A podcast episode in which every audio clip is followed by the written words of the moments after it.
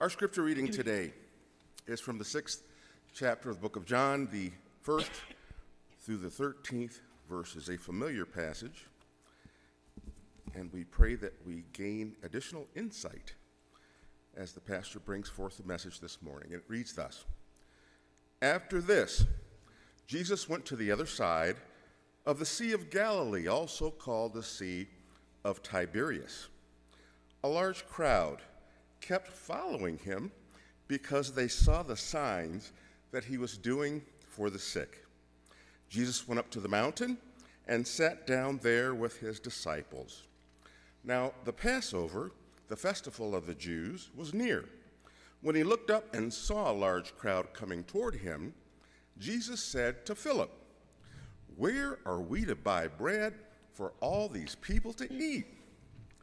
He said this to test him, for he himself knew what he was going to do. Philip answered him, 200 denarii would not buy enough bread for each of them to get even just a little. One of his disciples, Andrew, Simon Peter's brother, said to him, There is a boy here who has five barley loaves and two fish. But what are they among so many people? Jesus said, Make the people sit down. Now there was a great deal of grass in the place, so they sat down about 5,000 in all. Then Jesus took the loaves, and when he had given thanks, he distributed them to those who were seated. So also the fish, as much as they wanted. When they were satisfied, he told his disciples, Gather up the fragments left over, so that nothing may be lost. So they gathered them up, and from the fragments of the five barley loaves and two fish left by those who had eaten, they filled 12 baskets. This is the word of God for the people of God. Thanks be to God.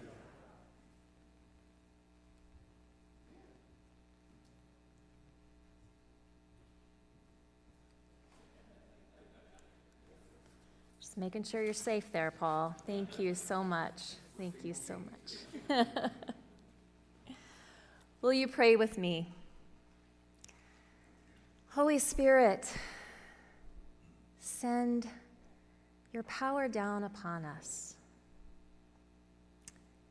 And we pray that either through me or in spite of me, we may be challenged, we may be blessed, we may be filled with wonder today. In your name we pray. Amen.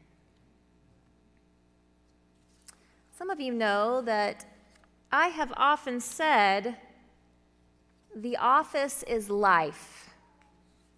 The Office, you know, The Office, NBC's smash hit sitcom from 2008 to 2013. It follows the unlikely community that forms between coworkers in a paper company's sales office.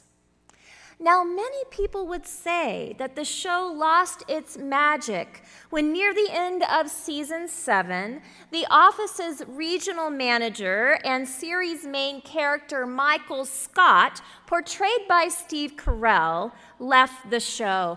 But I politely disagree.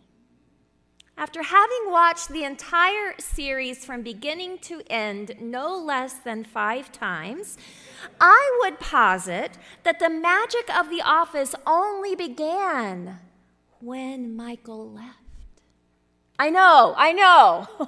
it's a controversial opinion, but just hear me out. Don't get me wrong, I love Michael Scott, but he's a troublesome character at times. He's shallow, self centered, childish, racist, homophobic, focused on drama and getting attention in whatever way he can for six and a half seasons. But when he leaves the office in Scranton, Pennsylvania, to follow his fiancee Holly to Colorado, as she needs to be closer to her parents, who are aging. He puts someone else's needs before his own, and perhaps for the first time. and it transforms his whole character.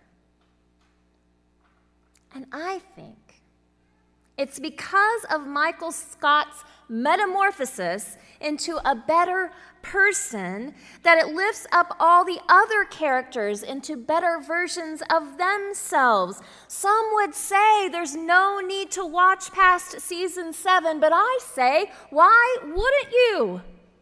You get to watch a group of, albeit fictional, people grow into a true community, lifting one another up, supporting each other, and encouraging the other to be their best self. Which is exactly like the story of the feeding of the 5,000, don't you think? Weren't you thinking exactly that? I know, the same wavelength here. What we find in this sixth chapter of John is what the New Interpreter's Bible would say is a carefully crafted chapter characterized by a tight interweaving of narrative and discourse. It follows the same basic pattern as the chapter previous, chapter 5, miracle, dialogue, discourse, in which the narrative shows Jesus' self revelation to two groups the crowd and the disciples. Most scholars would say that this is all about Jesus revealing himself as God's Son. But I politely disagree. I think it might be less about Jesus than we often assume. A controversial opinion, I know, but stick with me for a minute. There are reportedly thousands of people gathered on this mountainside having followed Jesus. They had seen his signs and wonders. He was making sick people well. There were miracles that he performed.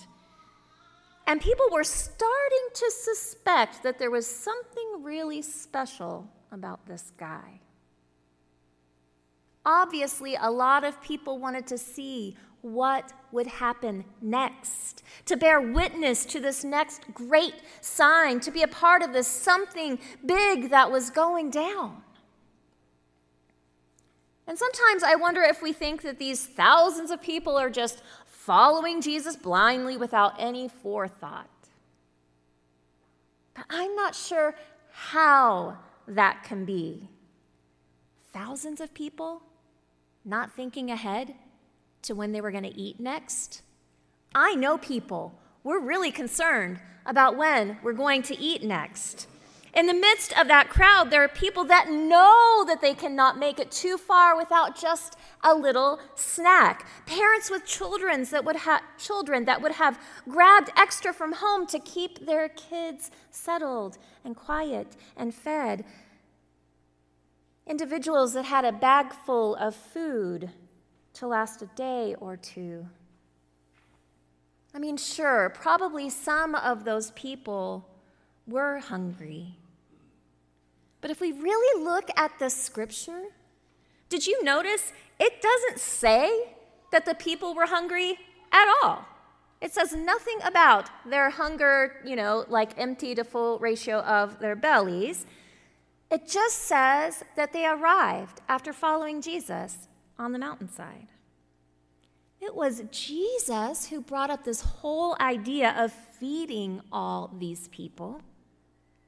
And the scripture even says that when he asked Philip where they were going to get all of the bread for all of these people to eat, that he said this to test Philip, for Jesus himself already knew what he was going to do is Jesus up to? Philip scoffed. Not even six months' wages would buy enough bread to feed this crowd. Now, Andrew calls out that there is a little boy that has offered to share his lunch of five loaves of bread and two fish. And I imagine, as maybe you do sometimes, these bumbling disciples, I imagine them all rolling their eyes. Great, they think, another mess that Jesus has gotten us into. And then Jesus takes the food and blesses it and starts to hand it out to the people. And of course, that's when it implies, the scripture implies that the miracle started happening. But I wonder if the miracle is different than an actual physical multiplying of the food. I do not at all think that Jesus couldn't have taken the loaves and the fish and made them into more loaves and fishes. I think that could have happened. I just don't think Jesus had to. Because I imagine as these lunch items were distributed, other items were added to the offering. A loaf of bread pulled out from a cloak here, some cheese and dates from a bag there, and on and on until the snacks and the meals that were already present among the crowd were offered as gifts to the people around them. And in the end, every single person was fed with leftovers to boot. So, what if the miracle of the story is that the boy made a choice to be selfless and with his childish faith gave up his lunch? And because of that, others sat up, took notice, and made a choice to also be like him, offering up whatever they had so that everyone could have some. Which is exactly what we do every time we gather together as a church community, don't you think?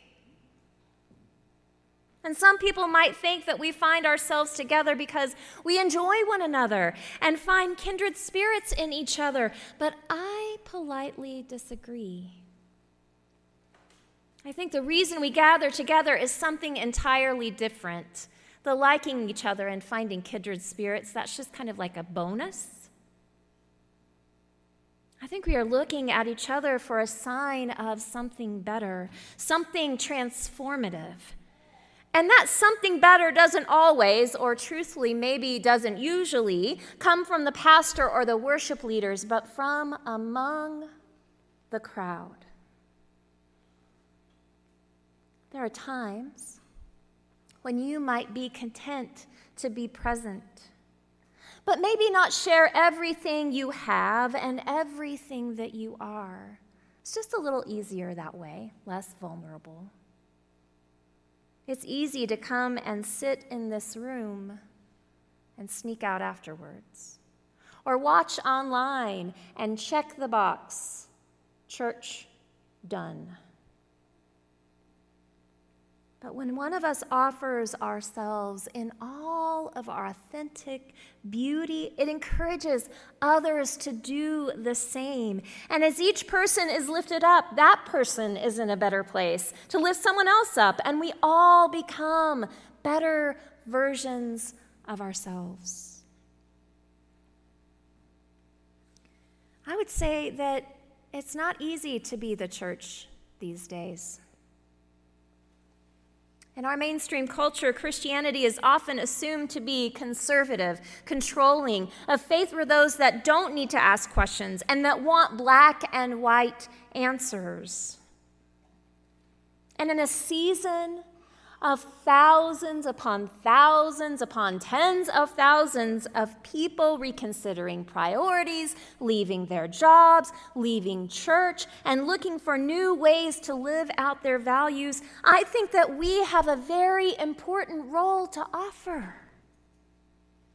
It's an unpopular opinion, I know.